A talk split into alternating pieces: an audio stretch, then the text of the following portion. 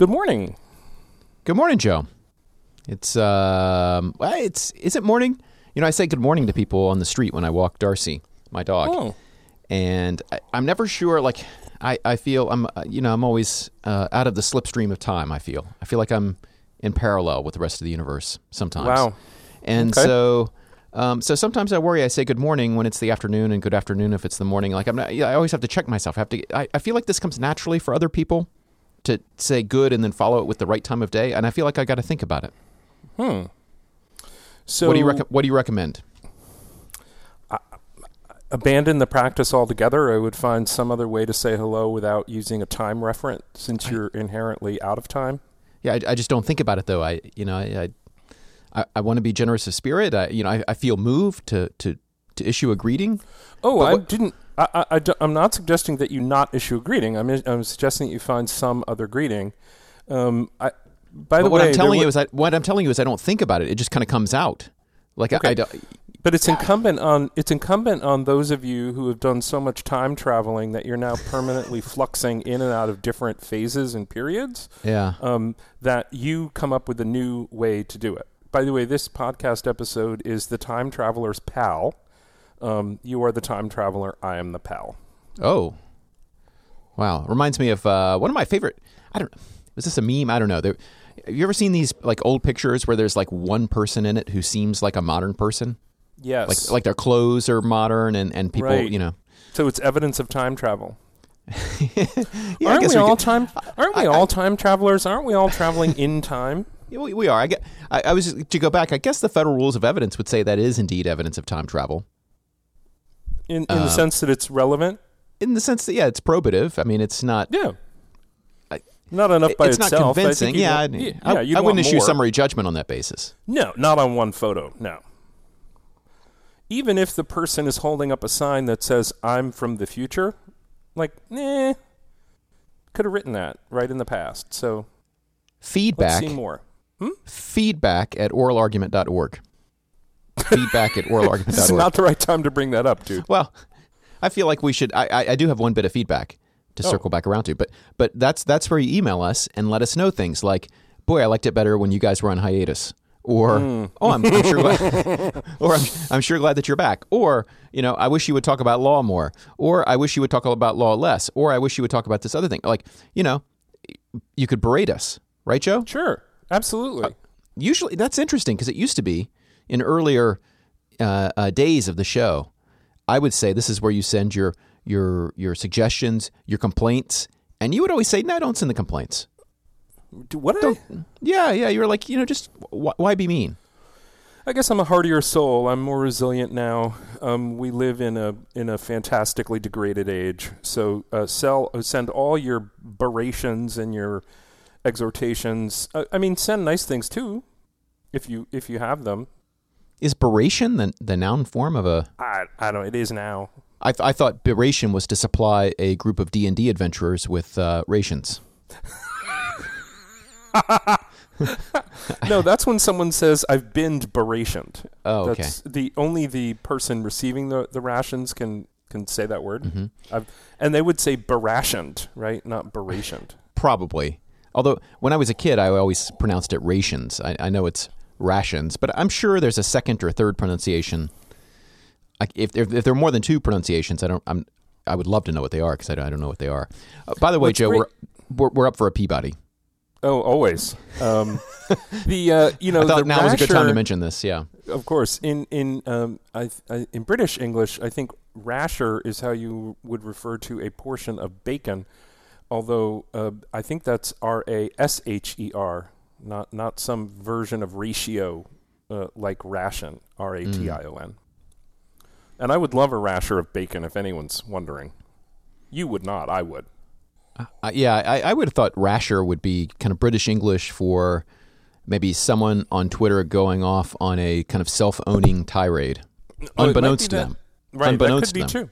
Let's start it. Let's start the meme. He's gone off on a rasher again. That kind of thing. So one bit of feedback. My son. You said there was some actual feedback. Yeah. Yeah, my actual son.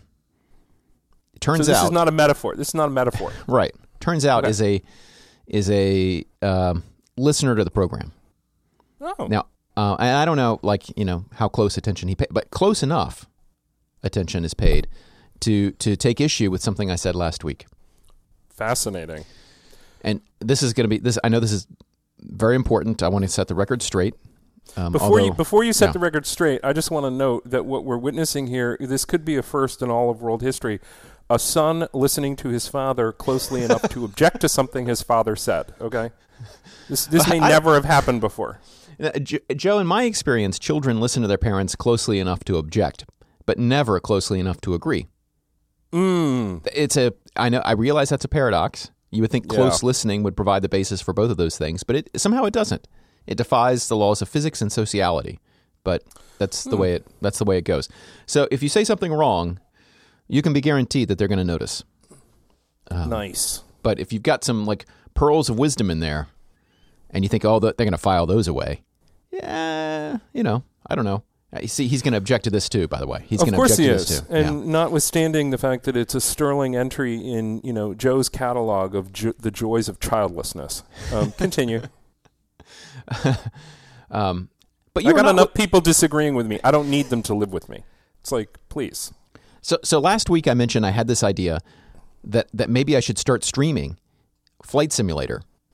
Yes. Where I have a co-pilot each week, and the co-pilot and I do a little chit chat as we make our way across the world. Maybe a rotating guest of co-pilots. Right, and I'm willing to be the occasional substitute co-pilot. My son objected that this was his idea. Well, does that mean he wants to do it, or does that mean he wants you to do it? He wants me to do it. Okay, like, so who cares? I mean, share the credit. Like, who cares who came up with it? I feel like I came up with it. Okay, he definitely for a long time has been saying that I should stream. He's definitely saying I should stream. I want to point out an irony that you constantly slag IP, and you're here kvetching about credit. Which makes two important points. First, that usually the most important form of IP that people care about is a form that doesn't particularly exist in the Anglo-American tradition, which is attribution rights. Right. Second, you, like virtually everybody else, is in the IP for me but not for thee crowd, which is, just want to point that out for all the listeners. Well, I am not suggesting any kind of property-based interest or right to sue or anything enforceable here. Okay. And in fact, I'm not even suggesting that credit is important in general. You just want it. Vis-a-vis my son, yes. So in the moral economy, not the monetary economy, but the moral economy of your household, which is in a way the deepest and most longstanding meaning of economy, right? The household resources and how they're managed. Right. In the moral economy of your family, gosh darn it, dadgubbit, you want credit. Yeah, I guess so. I'm being a little facetious, but I do think that, like, it's rarely important to be recognized as being right in the world. I realize that the entire existence of Twitter is evidence to the contrary, but it's like, it's not so important to be the one who's recognized as being right, so long as like right ideas get out in the world. Sure. The hardest place to realize the truth of this, though, is within the family. Maybe between spouses is the ultimate test of the lack of importance of being right about something.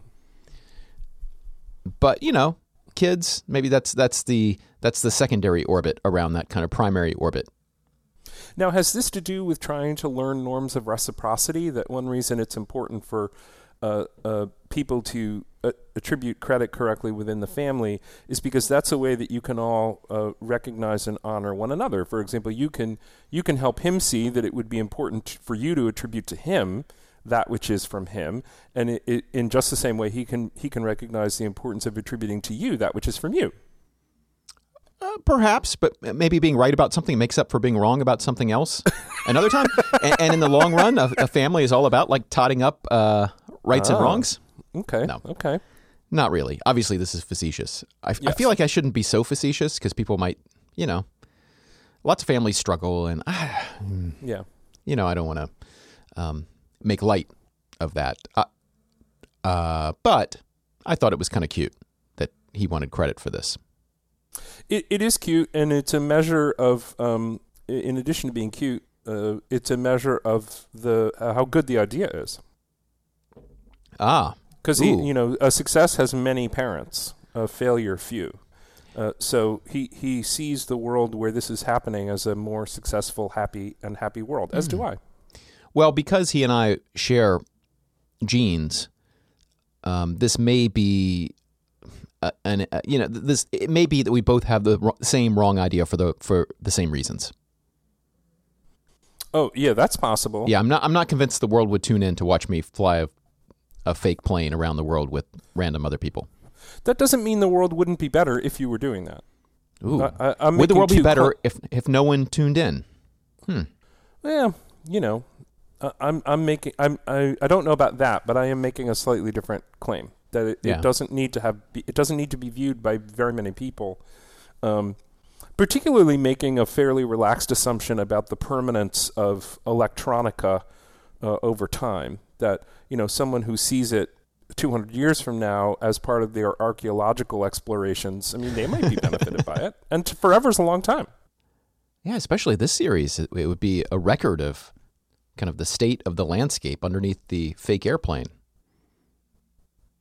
You go. What was going on in and around Tuscaloosa, Alabama, you know, on, you know, according to simulators, April the 7th when Christian overflew it in this simulator.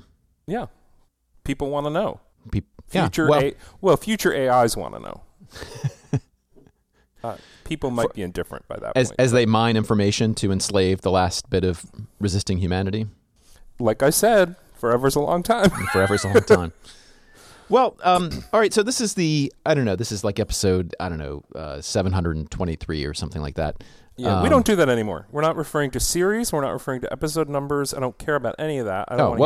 It does it automatically when I post it, so I don't know. Okay. I don't know what it is. Good. But But my point is, we've been doing a lot of these, and whatever. I am interested in what you want to talk about today.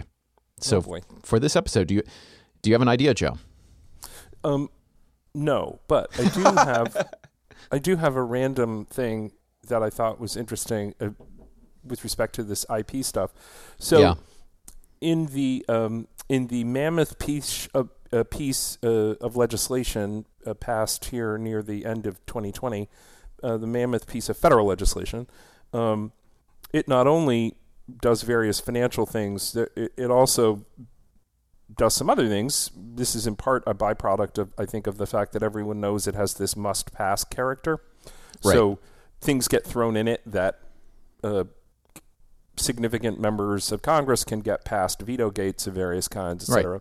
Like a single truck, which is allowed once per year over a hostile border. Correct. People just kind of throw in things that they want to. Yeah, any number of flotsam and jetsam can find their way onto the bed of that truck.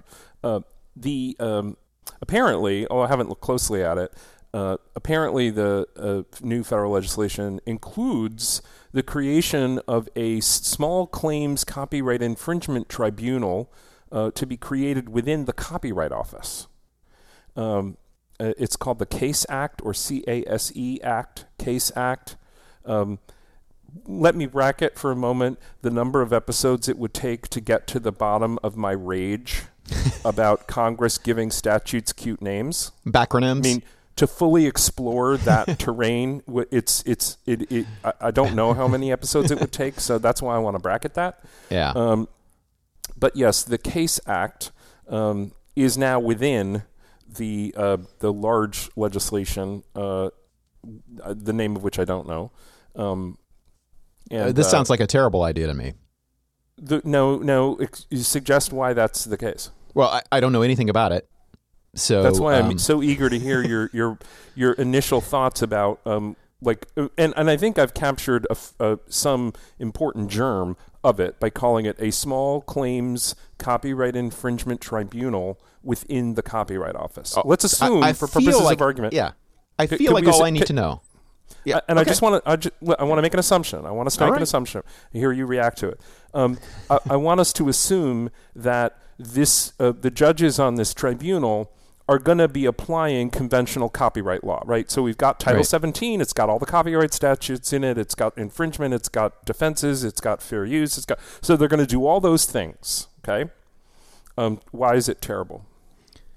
And for the listeners who aren't familiar with IP, we're talking copyright refers to protections for expression of ideas, not ideas themselves, not inventions. Correct. Inventions are patent law. There are a bunch of stuff at the borders where if you're not familiar with the area, you might be confused, like is software in patent or is it in copyright? And it's kind of confusingly in both. And there are business methods which are in patents. And but you can think of things like novels and film and some architectural designs as being kind of in the heartland of copyright, and then there's a bunch of stuff around that. Do I have that basically right? And then also derivations of so the right to make sequels from things you've already made, all that's copyright. And all sorts of visual arts, drawings, paintings, quilts, all manner of visual artistic expression, certainly. And the originality standard for protectability in copyright is quite low, and copyright protects lots of stuff. And famously, you have written about trying to increase the barriers to getting a copyright, hoisting originality, as you say. Yeah, I think that standard is too low. I would quibble only with your notion that I have famously written that. I did write that thing, and it has other people have written about the originality standard, and some of them have wasted a little bit of toner citing to that piece, but yes. No, I mean, this is going to be, eventually it will be adopted. It will be the Miller standard. I think it'll be well known. Anyway. And then I guess the other little thing about copyright is that once you get one, I think the latest is, because copyright lasts for a certain period and then lapses. And this is part of constitutional design, which is embodied in various statutes, which have been extended. And I think at the latest check, I think copyright lasts for 923,000 years. Is that right, John? What's funny is for many, many circumstances that are covered by copyright, the difference between the number you just said and the number that it actually lasts is probably too small to compute. Well, I think... in terms of financial return. Right. And Justice Breyer in Eldred versus Ashcroft actually put that right into the U.S. reports, right? Indeed. The difference between an infinite copyright and the life plus, was it 75 years? Life plus 70? I think life plus 74. And then 95 for works for hire. For specific human-authored works with a known author. It's life plus 70. And then 95 years for works for hire, works you make for corporations and things. And... Right. And he actually demonstrated the difference between that term, ex ante, the difference between that term and forever is like, fractions of pennies. So nothing that would motivate anybody to produce any work who otherwise would not. Okay, so with that out of the way, the question is, what bothers me about this? And I think it totally depends on whether there would be more copyright claims. Because more copyright claims, for me, is a social bad. So would this increase the number of claims, or would it merely divert claims that otherwise would go to either a federal district court or can you bring copyright claims in the Court of Federal Claims, or is that just for a patent? I think my recollection is that you can, although they would be copyright infringement claims against the United States. Just against the United States, okay. Correct. So I think 28 U.S.C. 1498 is the statute that provides for patent and copyright claims. My recollection is that it does include copyright claims, yes, against the United States. Okay, but private patent claims against private parties, that can go and does go to the Court of Federal Claims, right? For sure. Yeah. So that's a little different, another difference between copyright and patent. Anyway, the whole point of this is that if the effect of creating this small claims venue for copyright claims is that more people will enforce their quote unquote copyright rights or their copyrights, then I'm against it. I think that's certainly the intent of it. Is that the very notion that you would want to create a new tribunal that is a small claims tribunal suggests that you think that the expense of litigation, the threshold dollar value for federal causes of action and the like, and diversity or otherwise, that the federal system as a whole, the general conventional federal trial court system, is too expensive for people to use. And therefore, you would create this new small claims tribunal precisely because you thought there were claimants whose claims were falling below that threshold. Mm-hmm. Right? Isn't that why you would set up such a system? Well, that's what I'm presuming, having read exactly zero of the statutory text and hearing only what you've said so far today. Right. Well, we've read about as much of the statutory text that we've read about the same amount. Okay. Which is to say, to a first approximation, zero. Okay, so I think on that basis, we should take firm positions here, which will be, immovable for future discussion. Here's a speculation about why I think it's not, it might be on balance negative, but I think there could be some positive that's weighed against a negative. Even on your assumption that, again, to a first approximation, more copyright claims is bad. So this system is going to generate information, right, depending on how it's set up. It's going to generate information about copyright scope, copyright liability, the contours of fair use. And it's going to generate information about copyright law in contexts that are probably systematically different from the contours of copyright law when we're talking about the big producers, right? Mm-hmm. Big financial interests, big movie producers, big music makers, etc. And in that, and given that since the dropping of formalities in copyright law and the fact that under the 76 Act, copyright rights attach at the moment of fixation, like fixing the work in a tangible medium of expression, that's when copyright begins to exist as a federal matter. That in that world, having more information, you know, given what we think we know about how litigation processes work, having more information about what officials will decide about a copyright law question is helpful because it helps people work those things out themselves without having to go to some tribunal, right? Tribunals that generate information about how the law applies help people not use the tribunal anymore. Yeah, they're able to simply work things out themselves. So I'm making the assumption that we're not going to enact, although we probably should, we're not going to enact a wholesale change that would make copyright much less intrusive on people's ordinary lives as it now is. And so again, in that world, if we're talking about not having information or instead having information about the way the law works in that world, I think it's better to have more than less information about that. Yeah, I mean, you're making, I think, this reduces to the typical Coasian point, right? The typical Coase point, or which itself reduces to, in this case, a rules versus standards kind of thing, where if people understand how the law will be applied to them, they will be able to work out privately without resorting to legal threats, who owns what, and therefore what you can do and what you can't do. And this is better. So just one thing on the rule standards thing. I mean, copyright law, like patent law, and frankly, like trademark law too. Let me just say IP law. So IP statutes were drafted, most of the important ones were drafted at a time where statutes look more like the Sherman Act than like the tax code. So most of them are actually written as standards, not as rules. And in that sense, when you get more information about how tribunals would adjudicate a claim under those very broad standards, that actually is really helpful information. Well, what the effect of it is to take that standard and make it more rule-like. Like the more decisions you have under the standard, the more you've created a code. Correct. Of rules. And indeed, that's the way it is sort of the system, it seems, would contemplate that process occurring. And so if there's a whole stratum of claims for which it's not occurring, there is, you could say, a lacuna of information that it would be good to have.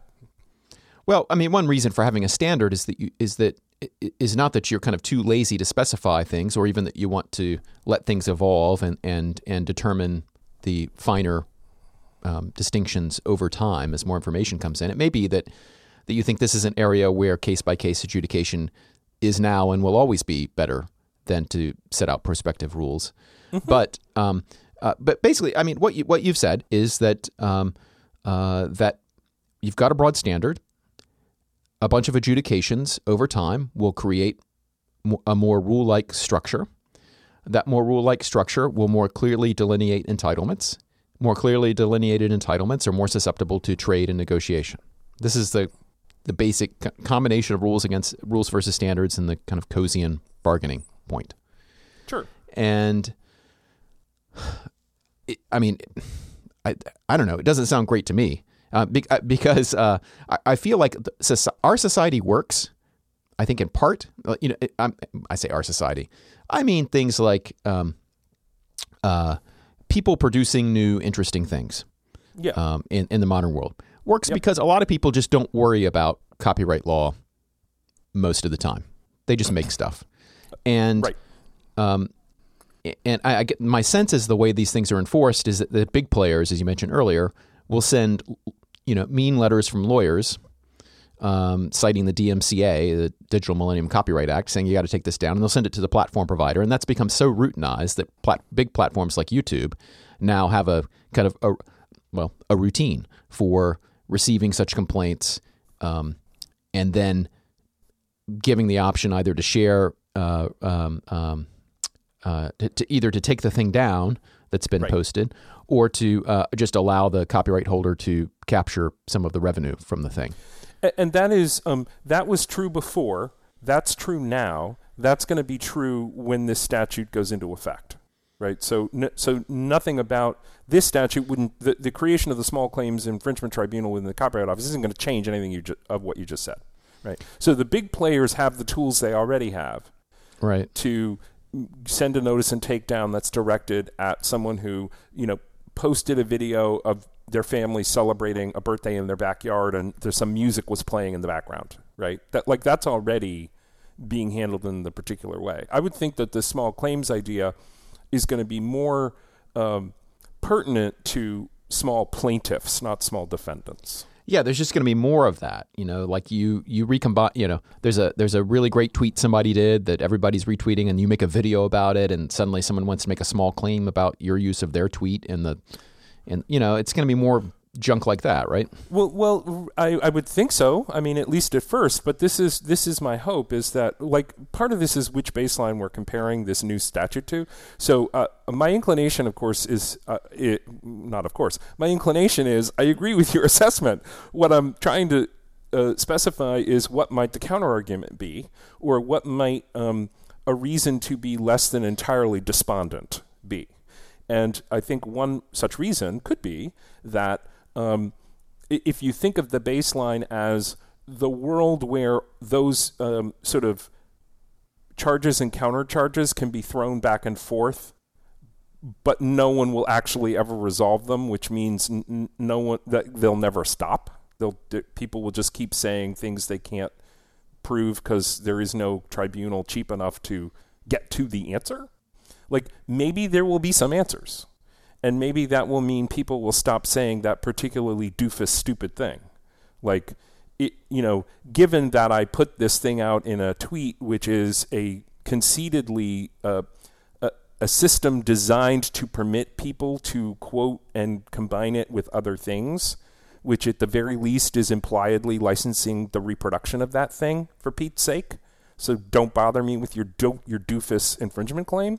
Like, I would love for a copyright tribunal in the Copyright Office to say of nicer version of what I just said, which is stop bringing us your doofus claims. Yeah, it's interesting. You know, in real space, because the baseline world is now everyone just says you're being a doofus, and someone else says no, you're not. Yeah, in real space, there's the trespass tort, right? The trespass to land tort, which a landowner can bring against someone who physically intrudes onto their property. You know, you have to show there was an intentional and unprivileged intrusion onto the property of another, onto the land of another, and that intentional thing doesn't require that you know where the property boundary is, only that you intend for your body or the thing that you're controlling to be there, or even that you create some other harm. So the famous Jacques against Steenberg dragging the you know, dragging the vacation house across someone's snowy property or something. I'm vaguely remembering the facts of that. But, there doesn't need to be a harm either in the traditional trespass to land. That's right, unlike with nuisance, right? So this is, you know, in my property course, that's a big part of the first part of our study, right, is the contrasting trespass and nuisance and what they protect against and what you have to show. Yeah. So trespass looks very rule-like. It's about boundary crossing. So, you know, you just have to show that someone physically crossed the boundary and show something about their state of mind, but very little, just that they, you know, weren't blown onto the property by a tornado or something like that, right? I mean, so you don't have to show, you know, that they understood where the property boundaries are. And then there's this bit of privilege, right? So if you invite someone to onto your land to come to dinner, you can't sue them as soon as they come onto your land. They had permission. They had a what's called a license, a permission to use the land of another. So they had the permission to come onto your land by your consent. So consent can provide a privilege, as can necessity. And that's where things get a little bit trickier. You know, so there are famous cases. There's one famous case, the one that I teach, about a sailboat in a storm, which tried to tie up on someone's dock, and they cast it off, and there was an accident, and so it kind of came up in a weird way. But the upshot is that it's not trespassing when you land on someone's when you come onto someone's land owing to some necessity. Necessity provides a privilege equivalent to consent. So, well, what is necessity? I'm struggling to remember the name of that famous old case. Plouf against Putnam. Plouf against Putnam. I love it. Pearson against Post, of course, is the Fox and Hounds. But yes, which involves a different point of law. But yeah, entirely. When you read, that's the one I kept trying to think of. I'm like, no, it's not. It's not Pearson against Post. It's but Plouf against Putnam. Another PP. P versus P. Well, funny you mentioned dogs, because if you actually read Plouf, you know, some of the cases they cite about necessity involve things like you've got a bunch of sheep and you have a sheepdog, and the sheepdog, in chasing the sheep, you know, and coming back, may wander onto someone else's land on its way back. And the court is like, well, of course that's not a trespass. That's just the nature of a dog. That hardly strikes me as a necessity on a par with needing to tie up your boat in a storm. Well, see, that's a much more forgiving standard. This is one of the many cases where, if you read, I think, deeply in the property canon, you realize that so many of our intuitions about what is necessary, about what constitutes a good reason for crossing a boundary, or what constitutes a harm, all of these concepts, right, mm-hmm. are socially constructed, and not only socially constructed, but deeply contingent on our ideas of how people do things around here. How do things go around here? And in a world where everybody's raising sheep and they've got sheep dogs, it's like, well, what do you expect me to do here? Like, of course the sheep's going to run on your, you know, it's not going to stay on your land. But it's the nature of a dog not to respect property boundaries. So of course, but so you know, what proportion my dog though? Let me just say this, Joe, before you jump in. I've got a dog. I just mentioned, you know, walking her and saying the wrong things to people in greeting. If I just let her off the leash to wander on other people's lands, and I said, well, it's, you know, a dog's going to wander. A dog is going to dog. That's just what's going to happen. That wouldn't work here in Athens. No, right? Because that's not what dogs do here. You keep that thing on a leash. I say, yeah, but it's got to chase after these sheep. They're like, sheep? You know, what the hell are you talking about? Yeah. So, sorry to interrupt you. How much of the common law, to ask a completely bonkers question raised by your delightful vignette, how much of the common law is... you know, the great old chestnuts of Anglo-American common law, how much of it is just plaintiffs as a group being like haughty, out-of-town jerks? Well, it's interesting. Who just don't know how things are done around here. Well, it's interesting you mentioned Pearson against Post, which is this famous case where a kind of fancy person was hunting foxes, right? Has given chase to a particular fox. In the gentlemanly way, you know, with the shiny boots and the probably I imagine a deep red coat with some brass buttons of some kind. I imagine a fancy hat.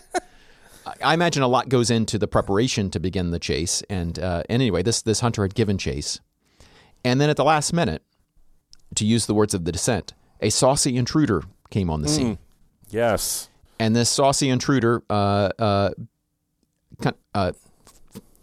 didn't chase, but found the fox hiding in a culvert of some kind, and then beat it over the head with a rail and killed it. Now, this saucy intruder was a local farmer, and there was a huge cultural gap between the fancy huntsman and the yeoman farmer here. on the land. Right. I think it was set in Long Island or something. I've got notes on this that I always look to. It was in New York, and I think you're right. Yeah.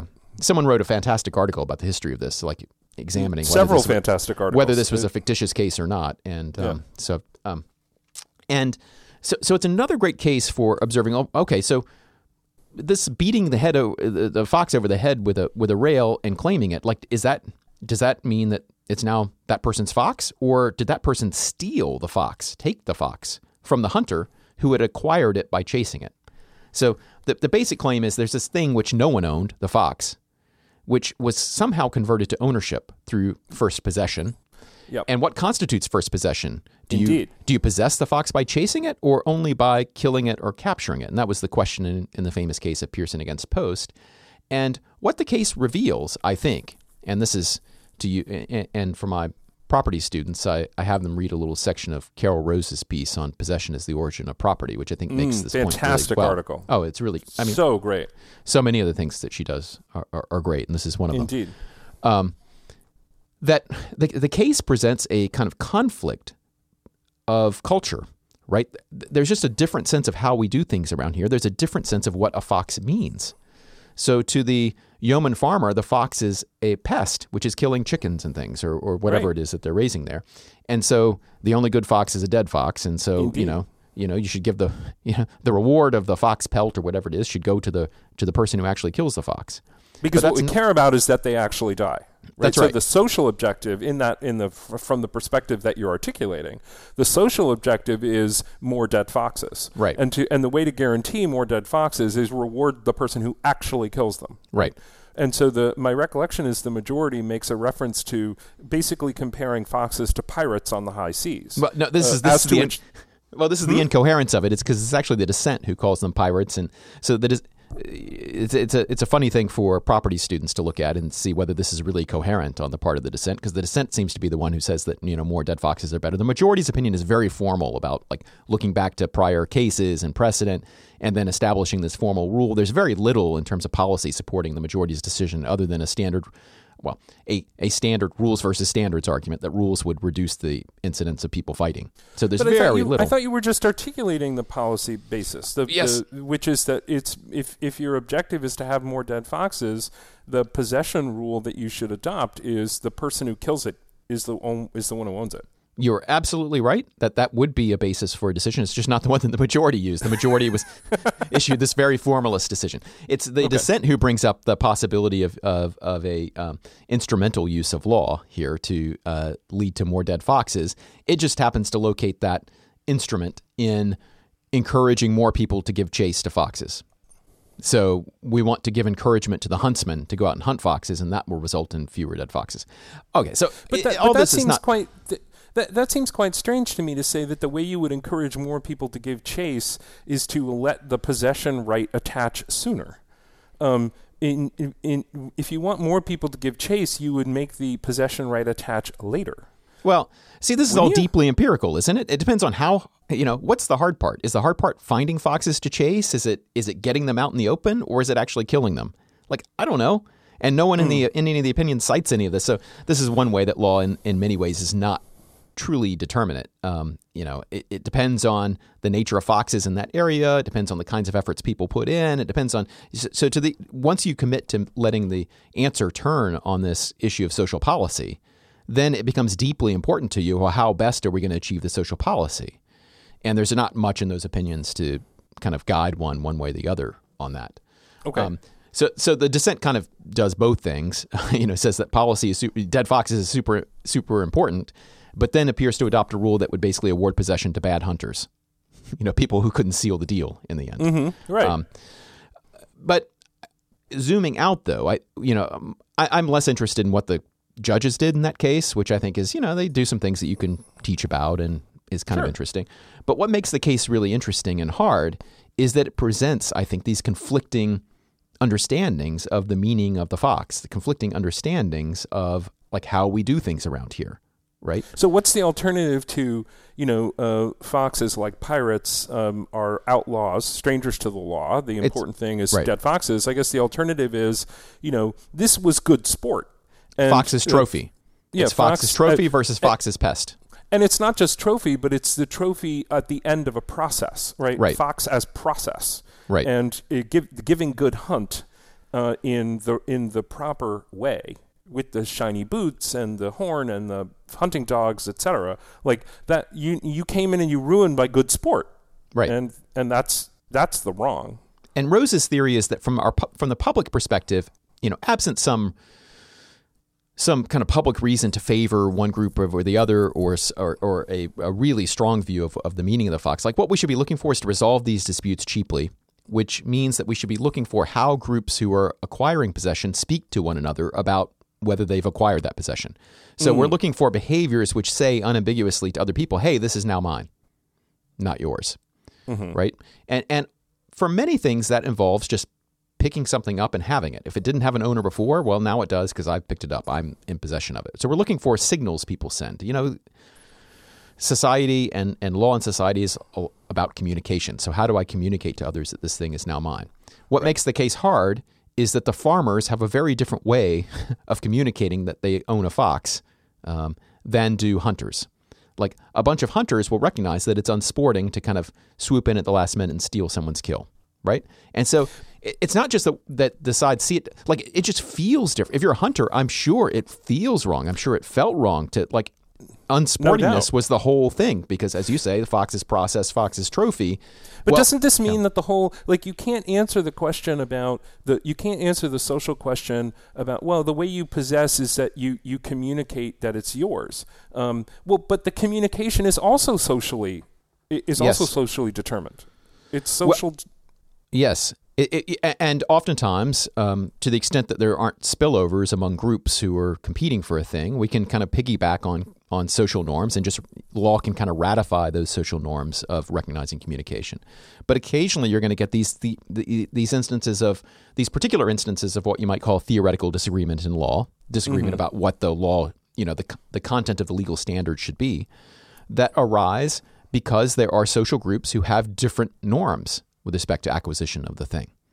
And the reason the social groups are different has nothing to do with a particular thing. Like, it's not that the farmers are different from the hunters because they happen to have different views about hunting.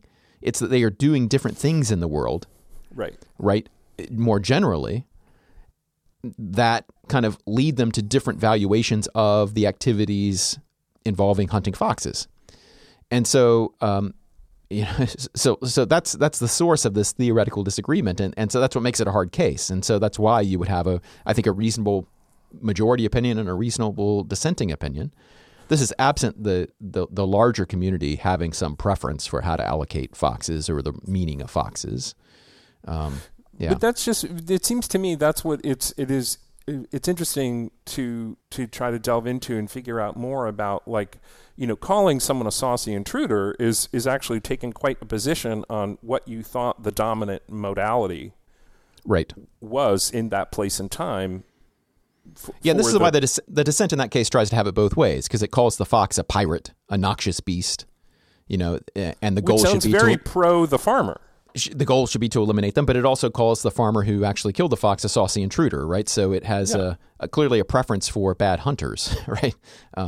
I think that's due. I think when I first read this case, I think it was Mark Kelman, who was my professor, who mentioned that the dissent favored bad hunters. I think that was his. Yeah, which is a hilarious way to refer to it. It is a good way to refer to it. But so the bigger point here is that law is, and this little bit of property in terms of possession and in terms of trespass are I think just, you know, individual views into a broader phenomenon that law is just shot through with assumptions about how we do things around here. And then how we do things around here kind of comes in to fill in the gaps. And it's only in these theoretically challenging cases are ones in which it's kind of unsettled how we do things around here. Now, not in every case, but anyway. So maybe a better in the alternate universe, what the CASE Act does, this statute trying to deal with a universe of copyright infringement claims that fall below the radar of the conventional copyright litigation in federal district court, which is big players making big claims about big issues. that may be an alternative way to think about what you could have done in that layer if you're trying to generate information and you're sort of moving along the lines that you and I have been talking about in respect of Pearson against Post. You would say, so what the Copyright Office needs to do is it needs to set up, it needs to convene, its important role here is going to be as the convenor, right, of a bunch of best practices working groups that are going to try to interview creators, users, and other people in various community contexts and say, like, how do people use creative materials in your area? How do people generate them? How do people incorporate other people's outputs and use them as inputs? And what are the ways to respect what people are doing? What would be considered, a sort of unfair undercutting of the community norm? What would be a way to respect the community norm? And by creating some sort of output at the end where you've got a document that is the best practices of people who do this kind of activity, right? Documentary filmmakers in the American West in 2020, right? Or whatever it might be.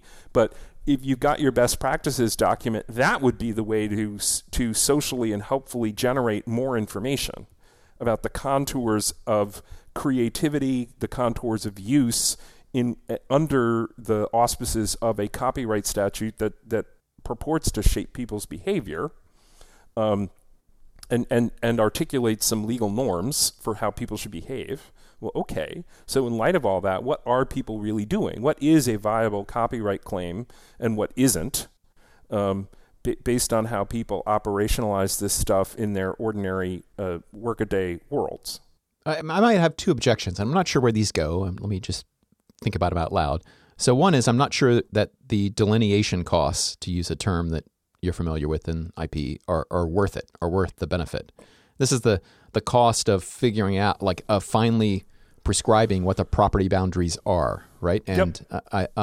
For real property, I think delineation of ownership in time and in space, Henry Smith and Tom Merrill and others have talked about the value of clear delineations for promoting transactions and for clarifying entitlements, right? And justifying a lot of common law under that kind of under that rubric. I'm not so sure here that delineation is worth its costs. What was the second thing I was going to say? Maybe it gets us away from this, but maybe this would be part of your inquiry. I'm not sure any of this is worth it at all, even if you could delineate it. If you couldn't, if you're not convinced that there are certain things that are very valuable, more valuable than the cost of all this stuff, that are being underprovided, and that the underprovision is actually a bigger problem than legal wrangling in the small claims venue. What particular sorts of things are you imagining there? Just fill that out just a little bit to help me understand better what you're referencing. Well, if there's also the problem of theoretical disagreement, right? That you might not, you might convene these working groups, and it may well be that some people view, think of another case that I used to teach in property, the SunTrust Bank case that you're familiar with. This is the Margaret Mitchell estate. Wind Done Gone. Yeah, suing the unauthorized sequel, which is really more of a. I guess it's a parody, but it's not really a funny parody. It's a transformation of Wind Done Gone, of Gone with the Wind, told from the perspective of one of the slaves, which kind of makes fools of the main characters in Gone with the Wind, and anyway, plays an important social role. That's an example of an intellectual product, Gone with the Wind, which itself has different meanings to different groups of people. Right. I think for the Mitchell estate, I think the primary meaning for the Mitchell estate is that it was very valuable and a source of money from sequels and other things. But at least the way they tried to protect it, they refused authorizations to produce derivative works involving, I think, gay characters and other things. I don't know. There's some of this in the Wind Done Gone opinion, the SunTrust Bank opinion, in the concurring opinion, I think. You might know more about this. It's been a while since I've looked at it, Joe. I haven't read that in a very long time. But for the author of The Wind Done Gone, and for many other people, and not only Black Americans, Gone with the Wind has a very different meaning. So this is an intellectual work, which is highly contested as to what it means and what its value is and how it should be engaged with. And, you know, that's an example of a work which is in the heart of the heartland of copyright. And its fair use is the vehicle by which we authorize people to attack it in the form of parody, right? But that's just kind of, to me, that's a social choice, right? That this is an important form of discussion about this work, and that the only way it's going to happen within the existing regime is to authorize it via fair use. Yeah.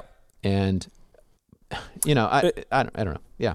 And it is interesting that the facts that we're talking about are facts relating to a dispute involving sums of money and ranges of activity, the publishing of a novel, the marketing of that novel, the Mitchell estate overseeing the continuing extraction of value from Gone with the Wind as a literary property. I mean, these are all things that the existing federal litigation infrastructure is sort of well able to handle. And the people who were involved in that case felt that they could productively use that system to handle that dispute. Where the again, it seems like the first order step in the creation of this small claims tribunal in our universe, and maybe an alternate universe, is that there's a layer of stuff that system isn't going to address. Yeah. So if you take that as a given, I realize that. Yeah. If you take that as a given and you say, okay, well, what, how could you, and you further take as a given that, you know, the Copyright Act exists, it says certain things that purport to direct and shape people's behavior, and on the theory that people doing more of what that statute permits and less of what it forbids is a step in the right direction, and that's a huge thing that you could contest, right? And we regularly talk about that. But if you're not going to just do a do-over and fundamentally reshape the contours of copyright law, much as it might be a good thing to do, you're not going to do that. You're going to say, we're going to take the Copyright Act as a given. How could we inject more helpful information into this space? This space of human behavior. I don't know if I'm on board with the idea that more information is better here, because... But how could it not be? An example of the... Well, because I think the Wind Done Gone case is... And I don't want to make too much of this, because I actually think there's a principled basis for saying that it's a fair use under the standards for fair use, if you see it as a... rather than as a very loose thing, as guided by those four factors. You know, there are four factors for finding fair use, but they are neither exhaustive nor neither are they elements. Right. You know, that's the more boundary-like intellectual property is, the harder it is maybe to win that kind of case. This is an example of the equivalent of a Plouf against Putnam in intellectual space, right? By saying that, you know, how we do things around here is, yes, you may have boundaries around Gone with the Wind that are fairly well defined in terms of, you know, only certain people can produce sequels. Only certain people can produce exact copies of the thing, and there are people that you license, etc. You know, someone produces a block quote from Gone with the Wind. That's just how we do things around here, and the fair use captures that kind of exception. Yeah. Right. Well, what else is under that exception? Well, maybe parodies are under that exception, and you can kind of capture parody under this four-factor test of fair use. But the point is that test, I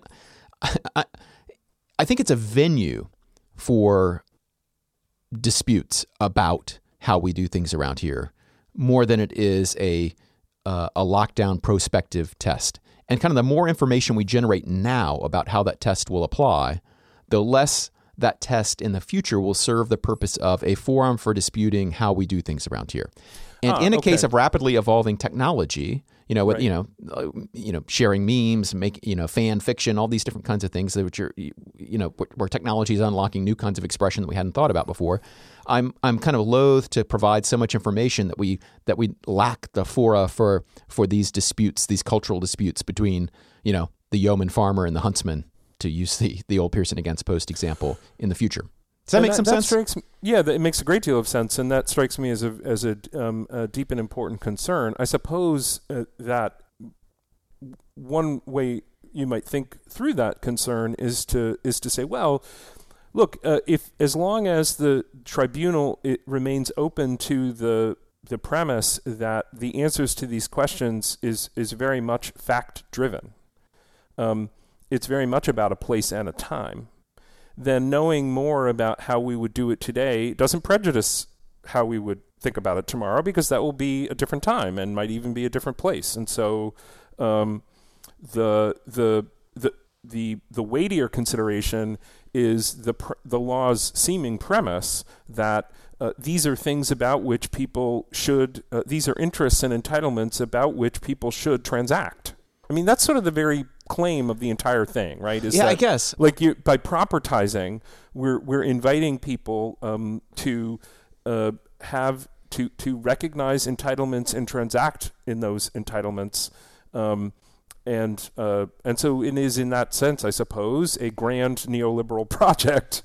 And okay, so that, you know, take that as a given. Stop fighting the premise and go with that as a goal.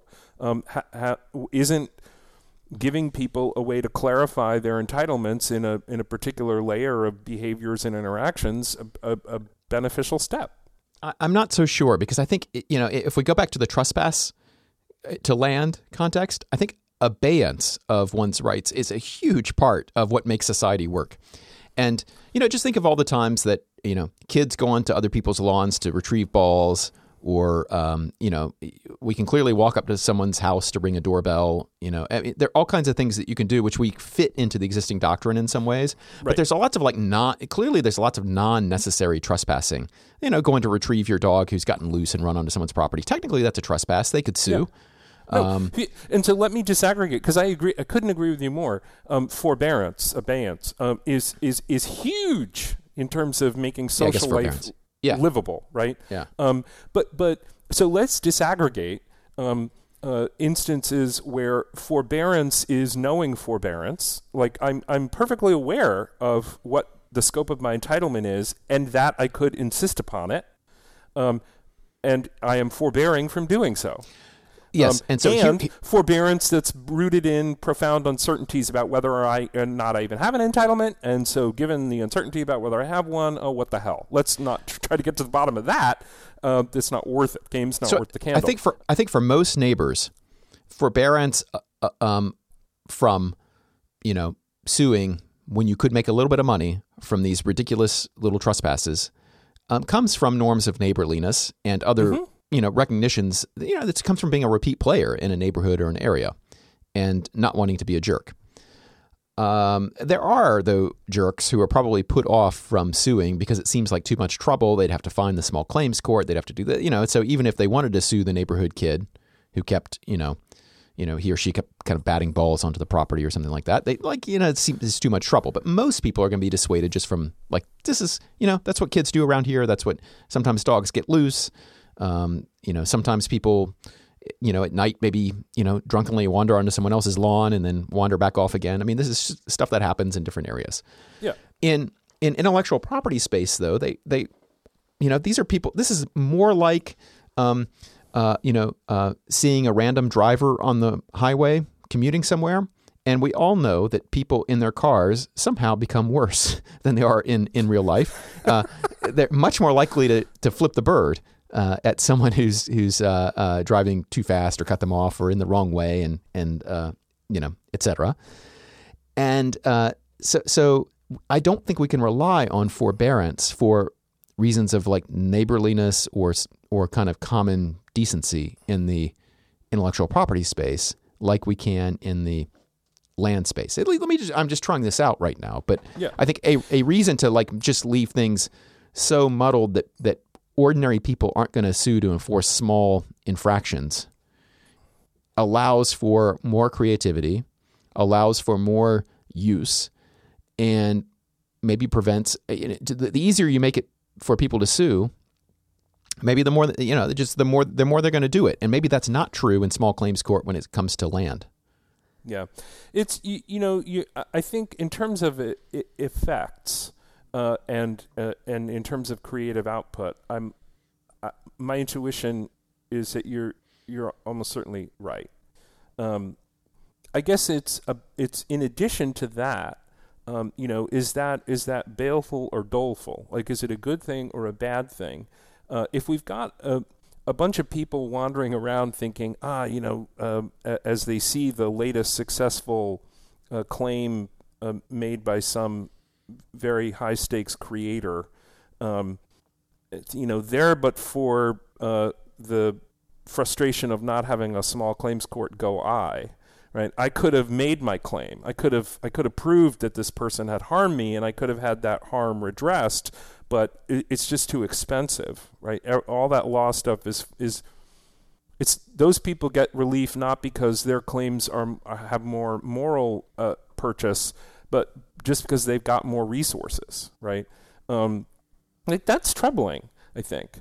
And so maybe this is just a way to say to wind the clock back and say, yeah, what we really need to the existence of the small claims tribunal isn't troubling because there will be more claims, but instead it's troubling because if in an IP system, if you're talking about the very notion of small claims, it shows the thing has gone badly off the rails, right? That there should only be big claims.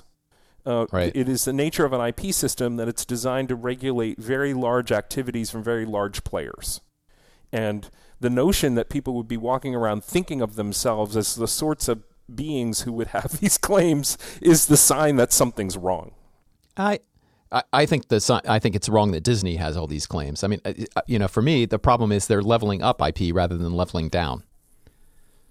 Okay. If it were up to me, copyright would last 14 years, maybe once renewable. Like, level all that stuff down, create more stuff that people can use, get rid of the DMCA. Right. There's all kinds of stuff that I would do. I mean, I wouldn't get rid of copyright like I would patent, but I sure would limit it. And this is an instance of seeing like this. Those are, again, these are two independent things. Like, so we could say, and for any given, the question, what's the population of actors whose behaviors we seek to regulate? And what is the nature of the regulation once we decide those are the actors who we seek to regulate? I mean, for me, it would be like the actors that you want to, the actors that you want to advantage are those who would be under-incentivized to contribute to the net good, right? And so it's small authors, people who produced because they had a chance of some reward. I mean, I'm going back to just the standard kind of copyright bargain, first principles. And I'm not sure why, Disney has enormous first mover advantage when it releases a new Star Wars film. Right. Right. And, if you gave them 14 years of exclusivity for the new Star Wars film, that would probably be enough. Don't you think?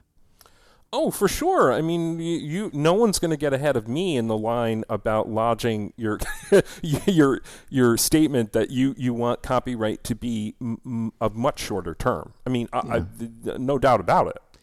So then, like, I don't think it should be an area of law meant to advantage big players.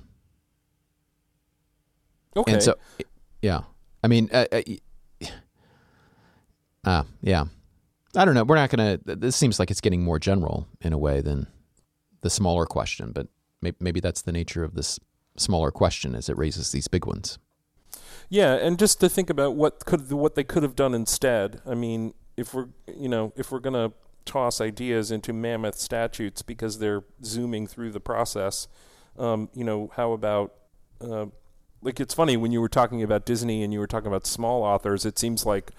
instead what you would need is some sort of, IP legal services corporation, right? The real problem would be large firms who are taking advantage of small creators by using their outputs without compensating them on the theory that, well, that little person will never have enough resources or the wherewithal to call us to account. So we'll just take it, use it, and not worry about it.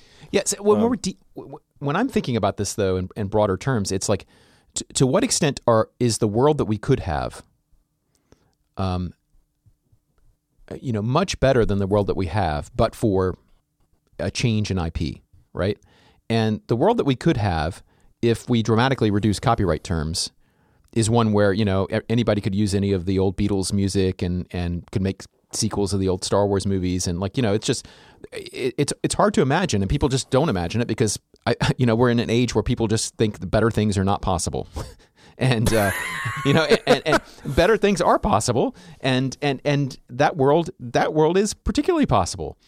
Yeah. Where you could do all these things. But you really have to dial way back on the number and nature of ownership claims and the insistence that people transact. I mean, the degree to which we're sort of in a permissions transaction culture rather than a creator's polyarchic culture where you don't need other people's permission to do stuff.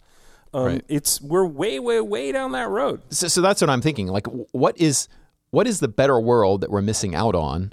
And this is what requires imagination, right? Which is sorely lacking in so many areas of law and social policy these days. No question. Like, what is the better world we're missing out on? Because we don't have this small claims tribunal where people can fight over these, like, you know, small infractions. I think it's a worse world, right? It's one where people don't as freely use stuff and make new things.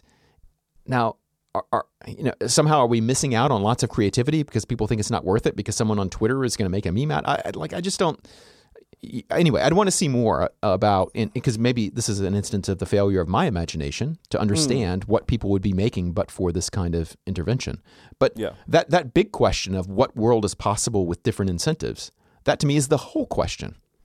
And when I look at the equivalent over in real space and land world, I see lots and lots of subtlety and slop, you know, that is essential to making, like, modern life work. It's essential that people don't enforce their trespass claims to the limit of the law. It's essential, you know, that right. that maybe even, like, these first possession questions and you know are theoretically difficult because there are just different values people have. You know, all this is essential, and so I think the same is true in the IP world. And let me just say, Joe, at the end of the day, what I really care about is that my son can't sue me if I start this streaming thing. Well, look, we can make very quick work of that. As I've said, in the Anglo-American tradition, there is not a robust attribution right. So, you know, no problem. Yeah, I just feel like there's some kind of patent he could probably get over that. No. Yeah, I know a little. I know enough about patent law to know that. Whatever I do, I'm screwed. Well, look, now that we've made public all this information, once a year has gone by, once we're more than a year away from the events of this episode and the last one, any patent claim he could have made will be extinguished. So, oh, good. So I have to wait a year to start the channel. We're good. We're good to go.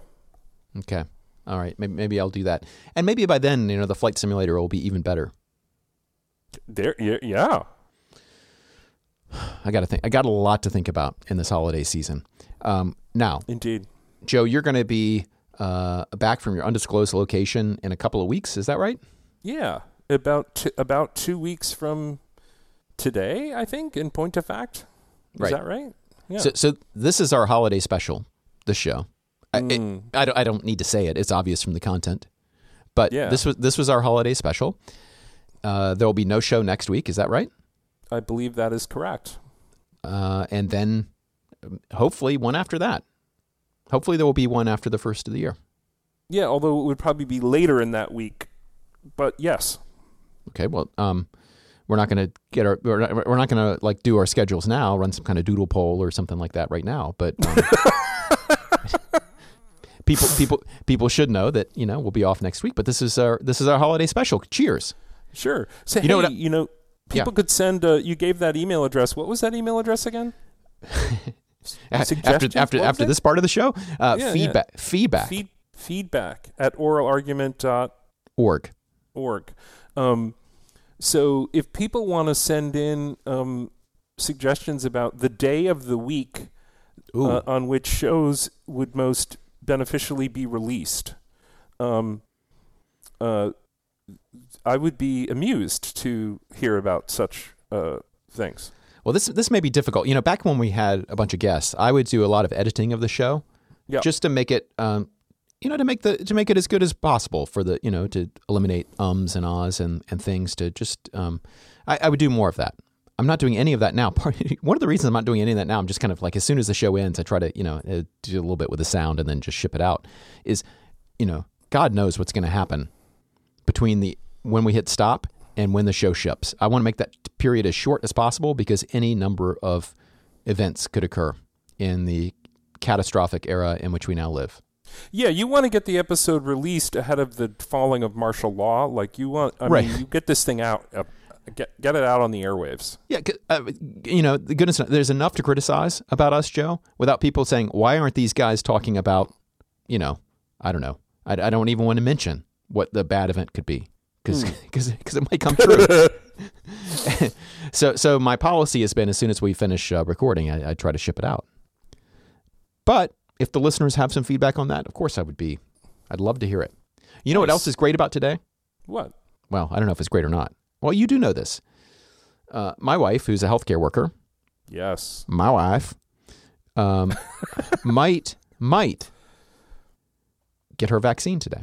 It's unknown whether she will or not. She's scheduled to do that. It's already been delayed once. It was scheduled for this morning. It's been delayed till the evening. Now, will that delay turn into another delay? Will it turn into, oh, we didn't receive as many as we thought we were going to receive? I don't know. But you know, I hope it's not delayed. I hope she receives it. I look forward to receiving my vaccination at the earliest practical opportunity for doing so. 2023 sometime? No. I shouldn't say I'm not in charge of these things, so I don't know. As you know, Joe, I've been a vaccine optimist from the beginning about the speed with which these vaccines are coming. Now, that's the speed with which it'll be developed. I had no such optimism about the distribution or the, you know, that aspect of it. And so, that I'm less optimistic about. But so we shall see. But you know, she deals with patients in close quarters who are definitely COVID positive. So it will be a weight off her shoulders and mine to know that she is essentially immune and almost certainly immune from severe disease, even if she were in the small percentage that contract it. So this is good news, and it feels like the beginning of the end. That's great news. I hope she gets vaccinated today. I hope anybody who can get vaccinated does so as quickly as is practical to do so. Yeah, and it's interesting because on that front, there was this whole kerfuffle this past week about Matt Iglesias and others who were kind of coming out against the CDC, or not against, but were suggesting the CDC should prioritize people purely based on age rather than on essential worker categories. And then there was a big backlash against that about these pundits who were pushing back against expertise. And we're not going to go into it now, but I think it nicely dovetails with the discussion you and I had last week about the nature of expertise. It absolutely does, yes. And so there were some pundits who had maybe some rude tweets about it, but I didn't think that Iglesias was totally off base, partly for this reason, right, that I think it's in between. Like, he was not expressing this, like, nihilistic denial of expertise, nor the, you know, automatic embrace of expertise, but it was, I think, trying to look more deeply about the different kinds of expertise that bore on the question and just asking questions about that. So yeah, for sure. Anyway, so that's worth a listen again in the context of that, I think.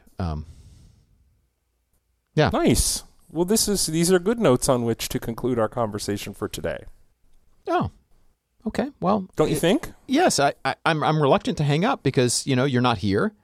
You haven't been here essentially for a year now, almost a year.